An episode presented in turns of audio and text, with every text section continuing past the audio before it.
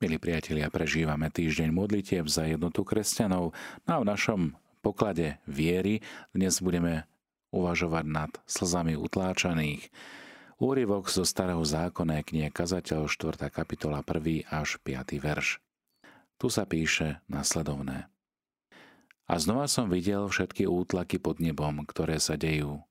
Videl som slzy utláčaných a nik ich nepotešil – Násilie trpeli z rúk svojich utláčateľov a nik ich nepotešil.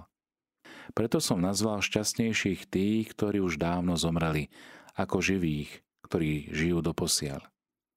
Lepšie ako týmto je tomu, kto sa doteraz nenarodil, lebo nevidel nikdy zlý skutok, ktorý sa pácha pod slnkom. A videl som, že všetka námaha a všetok úspech z práce budí len žiarlivosť jedného proti druhému – a toto je márnosť a homba za vetrom. Lebo blázon si založí ruky a trávi svoje vlastné telo. Lepšie je zahr spokoja, ako priehrštie trudu a homby za vetrom. Toľko úryvok z Božieho slova. Hľa slzy utláčaných. Možno si predstaviť, že písateľ bol už prv až nechutne často svetkom podobných zverstiev. A predsa je to možno prvýkrát, čo skutočne videl slzy utláčaných a naplno vnímal ich bolesť a porobu. Hoci je nad čím nariekať v novom pohľade a v novej perspektíve, je aj semienko nádeje. Možno tento raz toto svedectvo povedie k zmene a zmení celkovú situáciu. Mladá žena sa pozrela a videla slzy utláčaných. Virálne video z vraždy Georgia Floyda, ktoré natočila na svoj telefón v máji 2020, videl naozaj celý svet. A rozpútalo svetý hnev, keď ľudia boli na vlastné oči svetkami toho, čo afroameričania zažívali po celé stáročia. Neprimeranú porobu zo strany utláčateľských systémov, páchanú pred očami divákov zaslepených svojimi privilégiami. Uznanie tejto bolestivej skutočnosti viedlo ku globálnemu prejavu oneskoreného citu vo forme tak modlitieb, ako aj protestov za spravodlivosť. Vývoj od jednoduchého pozerania sa k videniu a pochopeniu je pre nás ako aktérov tejto pozemskej reality pozbudením. Boh môže odstrániť šupiny z našich očí, aby sme veci videli novým a oslobodzujúcim spôsobom. Keď tieto šupiny opadnú, Duch Svetý nám dá svetlo a silu, aby sme bez obmedzení reagovali novým spôsobom. A jednou z takýchto reakcií cirkví a spoločenstiev bolo zriadenie modlitebného stanu na námestí Georgia Floyda na mieste jeho vraždy. Týmto spôsobom sa cirkvy a spoločenstva zjednotili a ponúkli útechu tým, ktorí smútia a sú utláčaní. Evangeliový úryvok na dnešný deň predstavuje reč z hory, tzv. blahoslavenstvá. V Matúšovej 5. kapitole čítame – blahoslavení prenasledovaní pre spravodlivosť, lebo ich je nebeské kráľovstvo.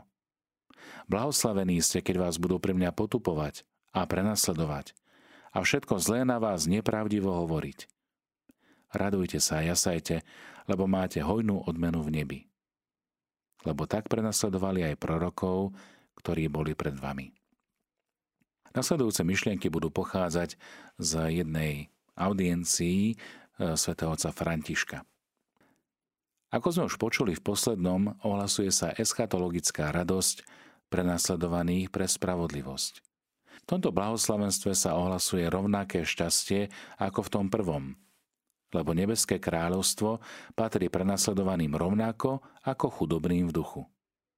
Takto rozumieme, že sme pri závere jednotnej cesty, spájajúcej všetky tie, o ktorých sa hovorilo už predtým chudoba v duchu, nárek, tichosť, smet po svetosti, milosrdenstva, čistota srdca a skutky pokoja môžu viesť k prenasledovaniu pre Kristovo meno. Ale toto prenasledovanie je nakoniec príčinou radosti a veľkej odmeny, ktorá nás čaká v, nebe, v nebi. Cestička blahoslavenstiev je veľkonočným kráčaním, ktoré vedie od života podľa sveta k životu podľa Boha od existencie vedenej telom, čiže egoizmom, k existencii vedenej Duchom Svetým. Svet so svojimi idolmi, kompromismi a svojimi prioritami nemôže schváľovať tento typ bytia. Hriešne štruktúry, často vytvárané ľudskou mentalitou, tak veľmi vzdialené duchu pravdy, ktorý svet nemôže prijať, nutne zavrhujú chudobu, či tichosť alebo čistotu a vyhlasujú život podľa Kristovho evanília za omyl a za problém, teda za niečo, čo sa treba strániť. Áno, takto premýšľa svet. Títo sú nejakí snílkovia, idealisti, fanatici, náboženskí rojkovia. Takto o nás premýšľajú. Milí priatelia, ak svet žije v službe peniazom, moci, slávy, ktokoľvek, kto by preukázal, že život sa môže naplniť v dare, zriekaní sa, stáva sa pre chamtivý systém nepohodlným. A toto slovo nepohodlný či oštara je kľúčové, pretože samotné kresťanské svedectvo, ktoré prináša dobro toľkým ľuďom, tým, že sa ním riadia, ním žijú, je oštarou pre tých, ktorí majú zmýšľanie sveta. Vnímajú ho ako výčitku. Keď sa ukáže svetosť a vystúpi na, na povrch život Božích detí, v tej kráse je niečo nepohodlné, čo vyžaduje zaujať postoj, buď sa nechať vystaviť otázkam a otvoriť sa dobru, alebo odmietnúť to svetlo a zatvrdiť si srdce dokonca až do opozície a zúrivého odporu. Je to zaujímavé a priťahuje to pozornosť vidieť, ako v prenasledovaných mučeníkov prerasta nepriateľstvo až do zúrivosti. Stačí vidieť prenasledovania uplynulých storočí alebo v európskych diktatúrach, ako sa dospeje k zúrivosti proti kresťanom a proti kresťanskému svedectvu a proti hrdinstvu. Ale toto ukazuje, že dráma prenasledovania je aj miestom oslobodenia z područia úspechu, pýchy, namyslenosti a kompromisov sveta. Z čoho sa raduje ten, ktorý je odmietnutý svetom kvôli Kristovi. Raduje sa z toho, že našiel niečo, čo zaváži viac než celý svet. Ako čítame v Markovom evaníliu, veď čo osoží človeku, keby aj celý svet získal a svoje duši by uškodil. Čo by z toho mal? Tiež je bolestivé pripomenúci, že v tejto chvíli je veľa kresťanov, ktorí trpia pod prenasledovaniami z rôznych oblastiach sveta. A musíme dúfať a naozaj sa modliť, aby sa ich súženie čím skôr zastavilo. Sú toľkí. Mučeníkov dneška je viac ako mučeníkov prvých storočí. Vyjadrime týmto našim bratom a sestrám v Kristovi našu blízkosť. Veď sme jedno mystické telo Ježiša Krista a títo kresťania sú krvácajúcou časťou Kristovho tela, ktorým je církev. Ale musíme tiež dávať pozor, aby sme nečítali toto blahoslavenstvo v zmysle nejakého obetínstva, sebaľutovania. My nie sme obeť, v skutočnosti nie vždy je oporovanie zo strany ľudí pre nasledovaním. Práve krátko za tým Ježiš hovorí, že kresťania sú soľou zeme, svetlom sveta a varuje pred nebezpečenstvom straty jej chuti. Inak sol už nie je na nič, len ju vyhodiť von, aby ju ľudia pošliapali. Takže, milí priatelia, existuje opovrhovanie, ktoré je našou vinou, keď stratíme chuť Ježiša Krista, keď stratíme chuť Kristovho Evanília. Treba byť vernými na pokornej ceste blahoslavenstie, pretože len ona vedie k tomu, že patríme Ježišovi a nie svetu. Stojí tiež za to spomenúť aj cestu svetého apoštola Pavla, keď myslel, že je spravodlivým, bol v skutočnosti prenasledovateľ. Ale keď objavil, že je prenasledovateľom, stal sa človekom viery. Človekom lásky, ktorý radosne čelí utrpeniam z prenasledovania, ktoré znášal. Vylúčenie a prenasledovanie, ak nám ich Boh udeli ako milosť, nás tak pripodobňujú ukrižovanému Ježišovi Kristovi. A pripájajúc nás k jeho účeniu, sú prejavom novosti života. Tento život je rovnaký ako Kristov, ktorý pre nás ľudí a pre našu spásu bol opovrhnutý a ľuďmi odmietnutý. Prijatie jeho ducha nás môže doviesť k tomu, že budeme mať v srdci toľko lásky, že ponúkneme život za svet bez robenia kompromisov s jeho klamstvami a príjmeme odmietnutie. Blahoslavený, prenasledovaný pre spravodlivosť. Kompromisy so svetom sú nebezpečenstvom, lebo kresťan je stále pokúšaný robiť kompromisy so svetom, s duchom sveta. A toto odmietanie kompromisov a kráčanie po ceste Ježiša Krista je životom nebeského kráľovstva. Tou najväčšou radosťou a tým najväčším potešením.